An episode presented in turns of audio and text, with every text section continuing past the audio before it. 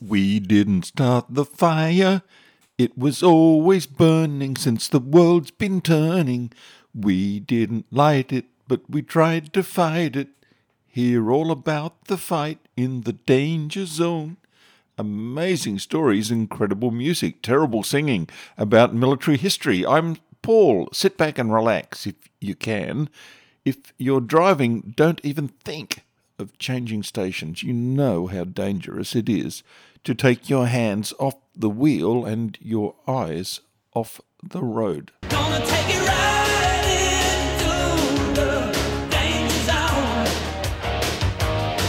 In this Danger Zone program, I'm going to be talking about a cavalryman who was shot down. What was he doing? Riding a flying horse? Two planes that shot each other down. About what happened when those crews who shot each other down met on the ground after they had each crash landed their planes. Did they become good friends and laugh about it, or did the ones that had the guns kill the ones that didn't have any? Why did they steal a car? It's a pretty interesting program, so don't flip channels on me. I'm Paul, and this is the Danger Zone. It sounds like a joke. You join the cavalry, and the next thing you find yourself trained as a pilot to fly a German Heinkel 111 bomber. But that was what happened to Lieutenant Horst Schopis. Germany, Hitler was wanting to build up a large air force, and it was looking for suitable people that could fill out its numbers. By April 1940, Hitler had become worried that England and France would invade Norway. He wanted to get in first. Germany got a lot of important minerals and metals from Sweden. A lot went through the port of Narvik up in northern Norway. The loss of Norway would have serious, maybe fatal, consequences for Germany. The English were already laying mines in Norwegian territorial waters to stop German coastal traffic. The Germans in World War II have an awesome reputation for their military skills. Hitler appointed General von Falkenhorst to rapidly draw up plans for the invasion of Norway.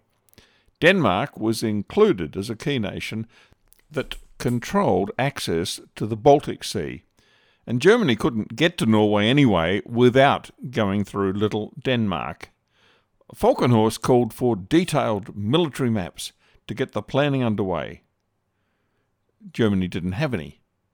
Falkenhorst had to go to a nearby bookshop and buy a copy of the Baedeker's tourist guidebook to Norway, and that's what he used to plan the invasion.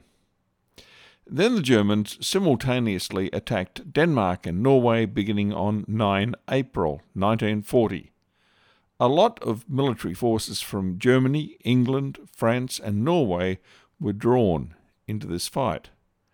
On Saturday, 27 April, a German aircraft, a Heinkel 111 bomber, was flying a mission.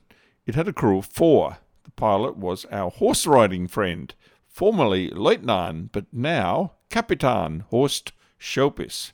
The other crew members were Feldwebel Karl Heinz Strunk, the co-pilot, Unteroffizier Josef Auchtor, the mechanic, and Hans Hauck, who was the tail gunner.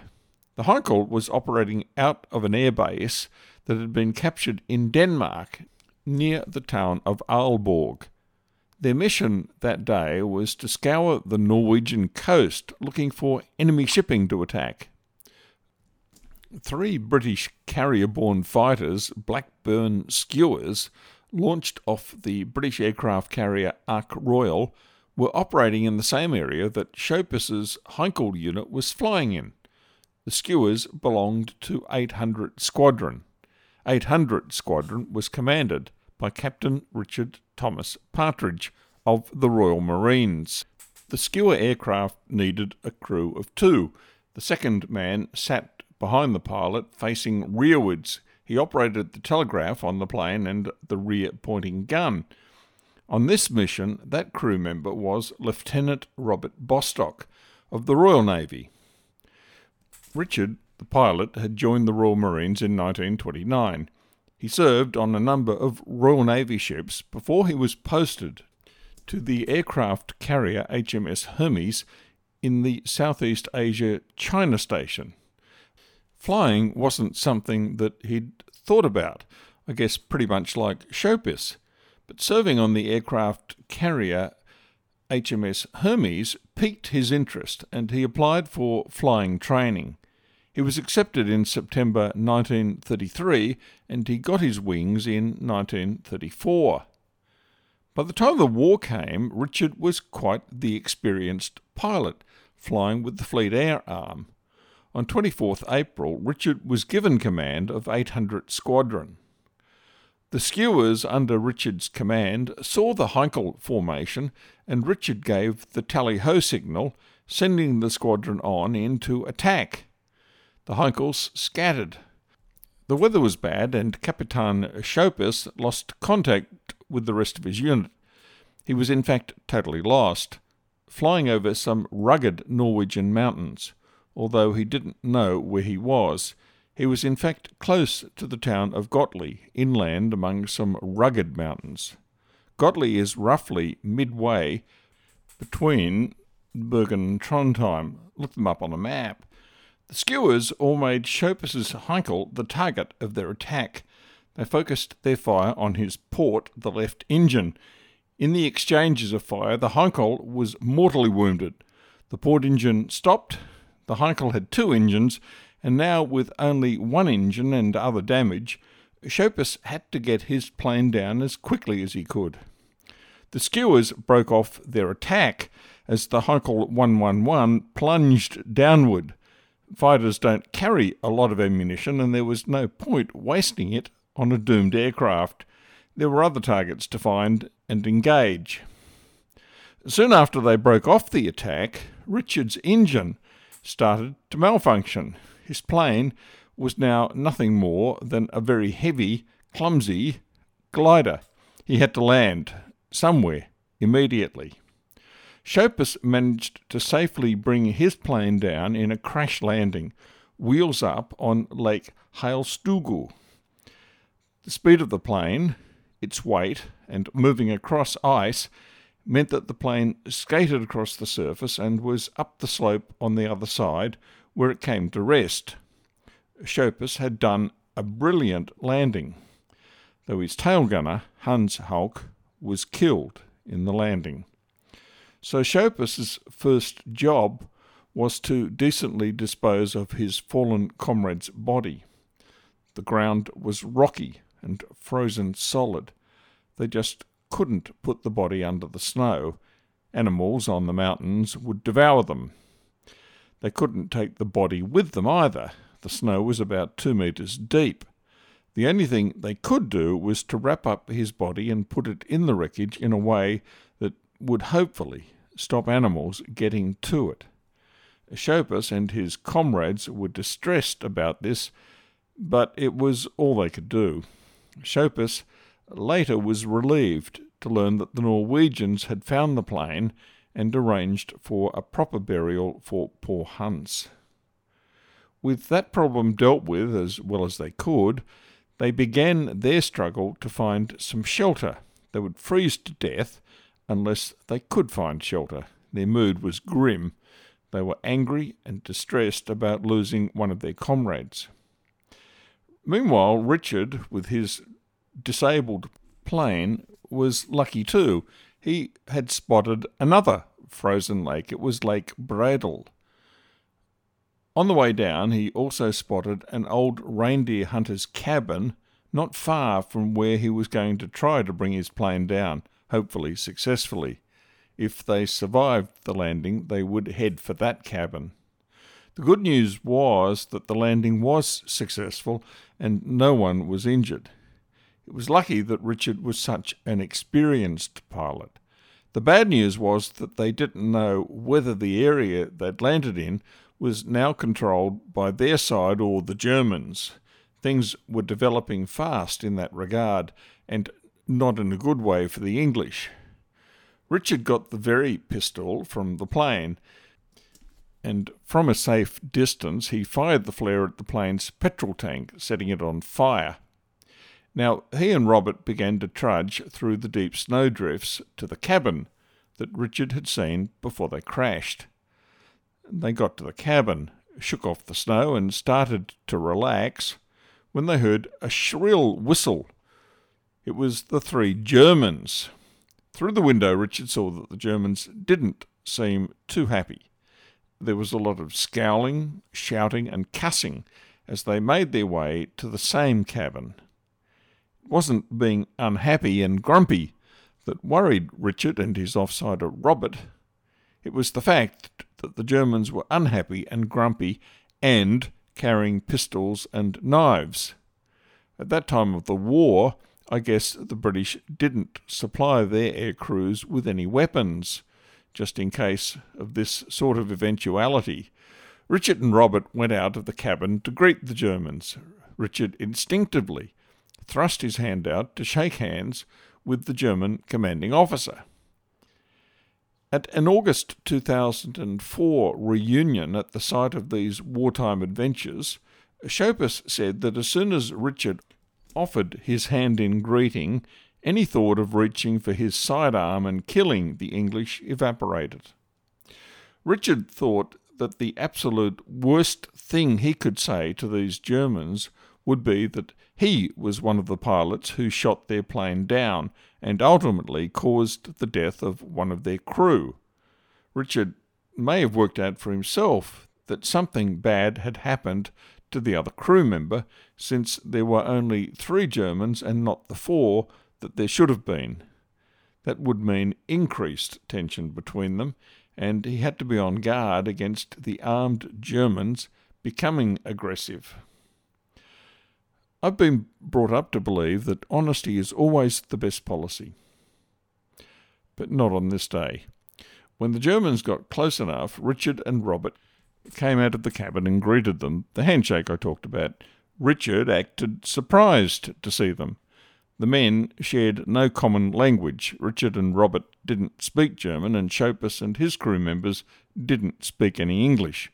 They had no other language in common, so talking to each other depended on single words that might be understood by the other and hand signs. The Germans got across to the English about how fighters, they thought Spitfires, which would have meant just one pilot, had shot them down. Again, Richard and Robert acted surprised at this news. Schopis had no idea that one of the English planes that had attacked them had crashed. Richard played his best card in these difficult circumstances. He gestured that he and Robert were the survivors of a British Wellington bomber that had been shot down by German fighters. That was a great bonding tactic. Everyone now hated fighter pilots more than each other. So, what were they going to do now? Say goodbye or do what? Or would the Germans just finish off these Englanders anyway? Small hotel, that's a hint because that's where we are. Well, we're coming to that. Richard and Robert invited the Germans into the cabin. Not much choice, really. The men shared the cabin overnight. There was some coffee and muesli, and they shared it around. Karl Heinz Strunk, the co pilot, had been injured in his arm by some shrapnel from the plane during the fight with the skuas. Schopis had had the sense to bring the first aid kit from the plane with him. That let him dress the wounds as best he could. They weren't too severe, luckily. The next morning, Richard convinced the Germans that he and Robert should scout around and see what was nearby, hopefully some food.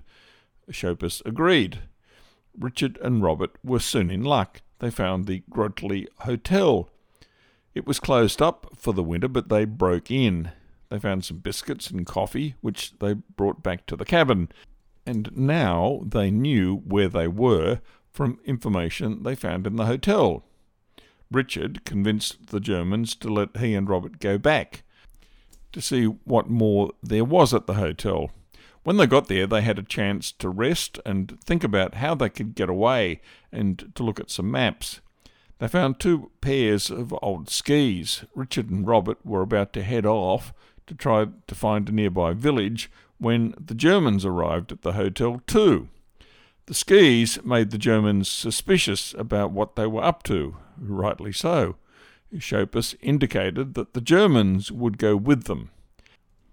His men found some wooden boxes in the hotel, and Schopis was able to get his men to fashion some makeshift snowshoes to help them on the snow.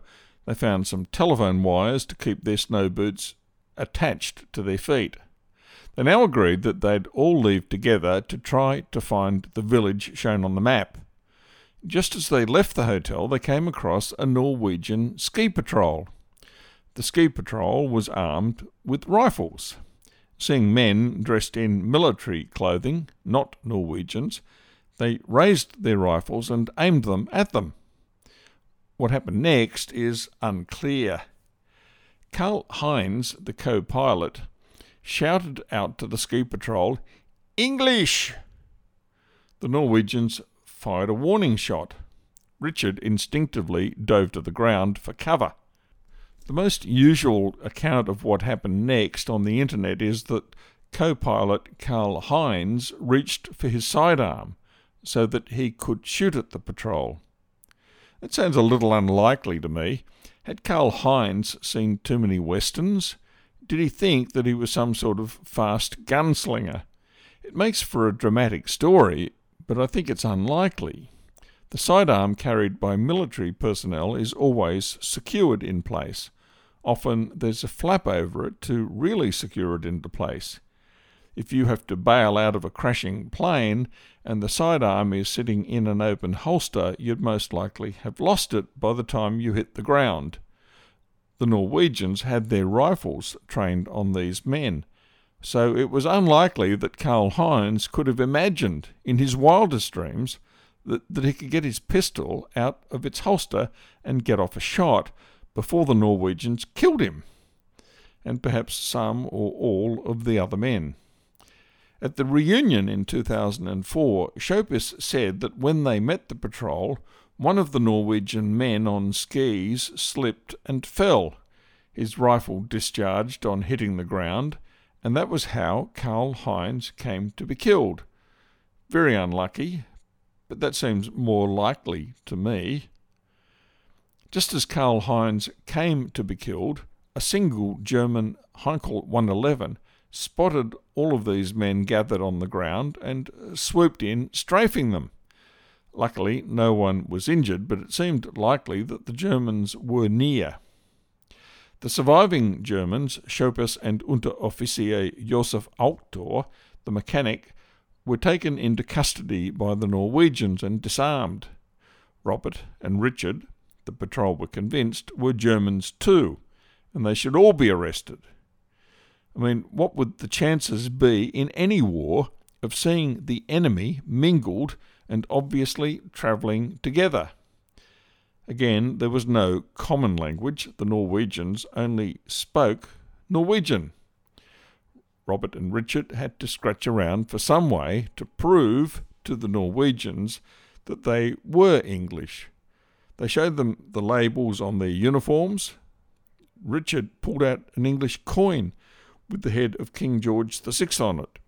Even more remarkably, it turned out that one of Richard's relatives was a mutual relative of one of the men on the ski patrol. Finally, the Norwegians accepted that they were English. The Germans were taken off to the nearby town of Stryn, a barn was made into a temporary prison. The British authorities soon after arranged for them to be sent back to Scotland, and from there they were sent to Cockfosters in London for interrogation. After that, they were sent to Canada, where they remained for the rest of the war until their release and return to Germany in 1946. At the reunion in 2004, Schopis reflected that being shot down on this day was probably a lucky break for him. His unit was later engaged in the Battle of Britain and then the Blitz. Later still, it was sent to the Eastern Front. Many of Schopis's comrades died in these various engagements. Schopis lived to the ripe old age of 99, dying in 2011. Nothing is known about what happened to his mechanic after the war. The Norwegians, after accepting that Richard and Robert were English, set them free. A local man named Sevald Grotli took the two British airmen under his wing and helped them get to Ålesund, a nearby coastal town. From there, it looked likely that they could be evacuated. The Germans were advancing on the town, so it was going to be a close run thing. Would they escape back to Old Blighty first? Sevald Grotli, with Richard and Robert in tow, reached Ålesund. It was under heavy German attack. The ship that was supposed to come and rescue all of the British personnel was a no show. Richard and Robert were not going to give up that easily. With Sevald's help, they stole a car and drove across town where they found another British ship. They were evacuated to safety. Sevald then made his way back to Grotli. Richard and Robert rejoined their units. Both men later participated in another attack in this Norwegian campaign that was intended to inflict a major loss on the German Navy. The battlecruiser Scharnhorst had suffered torpedo damage during an attack on the British aircraft carrier Glorious, which led to the sinking of the Glorious. The Scharnhorst put into the harbour at Trondheim for repairs. The British had already successfully attacked and sunk the light cruiser Königsberg with Skuas. There were hopes of repeating that success. The Skua's 500 pound bombs had penetrated the deck of the Königsberg. If the same outcome could be achieved against the Scharnhorst, it would be a serious blow to the Germans. But there was a big difference. The Scharnhorst was a battle cruiser with much stronger armour on the deck, the 500 pound bombs probably wouldn't be able to penetrate it. The attack on the Königsberg had taken place on the first few days of the invasion of Norway. Everyone was still learning how to fight in this war. The attack on the Königsberg caught the German crew unprepared. The anti aircraft crews on the ships weren't ready. The fighter defences for the ships didn't coordinate properly, and finally, the Königsberg was in the harbour at Bergen, which is right on the coast. Trondheim, where the damaged Scharnhorst was, is a distance from the sea, 20 minutes flying time. Flak and fighter defences were ready. A combined attack by 15 Skuas was launched from the Ark Royal, acting as bombers, with fighter cover to be provided by a squadron of Blenheim fighters that had to fly from the UK. That was just way too ambitious, thinking that these two could coordinate their attack. The Skuas' flight to Trondheim was intercepted by German Me 109s and Me 110s. The Skuas were unprotected. Their escorts ended up turning up after the attack was over. So, both on the way to the Scharnhorst and their return, they were subject to fighter interceptors. The AA defences on the ship and in the harbour were also ready and waiting for the British, having been tipped off as they crossed the coast. Of the 15 Skuas that took part in the attack, eight were shot down. The planes brought down included Captain Richard Partridge's plane. He survived. He was captured and spent the rest of the war in a German Air Force prisoner of war camp. In 1977, Schopis was telephoned by Richard. They met up as friends from time to time in Munich and London, their respective hometowns. Richard passed away in 1990. Robert Bostock flew in the same attack on the Scharnhorst that Richard did, and he was killed in action. In 1974, the British mounted a bid to rescue Richard's Skua from the bottom of the Norwegian lake. It was successful, and the aircraft was taken to the Fleet Air Museum at Yeovilton Somerset in England. The plane was then cleaned up somewhat and put on display. The 2004 reunion that I spoke of earlier in the program was at the site of where the Skua had come down, and then the people at the reunion retraced Richard's step to the reindeer hunter's cabin and the hotel. But there's one further bit to this story that needs to be told to complete it. All of the accounts you read on the internet speak about the Skua suffering engine problems after the attack on the Heinkel 111. These things happen in war, and maybe it had something to do with the fire that the Heinkel 111 had poured into the attacking Skua fighters. Maybe not. Klas Gjolmesli from the Norwegian Aviation Museum in Bodø specialised in Skua aircraft. He visited Richard's recovered plane at the Yeovilton Museum frequently. Klas noticed that there was an imperfection in the main oil feed pipe. The pipe was still packed around with congealed oil and mud from the lake bed, which hadn't been cleaned away. With the help of the expert staff at the museum, Klas removed these obstructions. There was a bullet hole that had gone clean through this pipe. It was undoubtedly this that had brought the plane down. This was discovered just before the reunion at the Skua crash site. The reunion took place on the occasion of Schopis's 92nd birthday. The most unusual birthday present Schopis ever received were photographs of the bullet holes in the oil pipeline of the Skua. It turned out that both planes had shot each other down. Perhaps the ultimate irony was that when they were gathered at the lake, Klas spotted a spent brass cartridge case, obviously fired from Schopis's Heinkel 111. Was this the cartridge case from the actual bullet that brought the Skua down? The story was made into a movie called Into the White. The story was made more interesting than real life. Rupert Grint, Ron Weasley from the Harry Potter series, played the role of Robert Bostock. Thanks for joining me, Paul, in this Danger Zone program. I hope you can join me next week.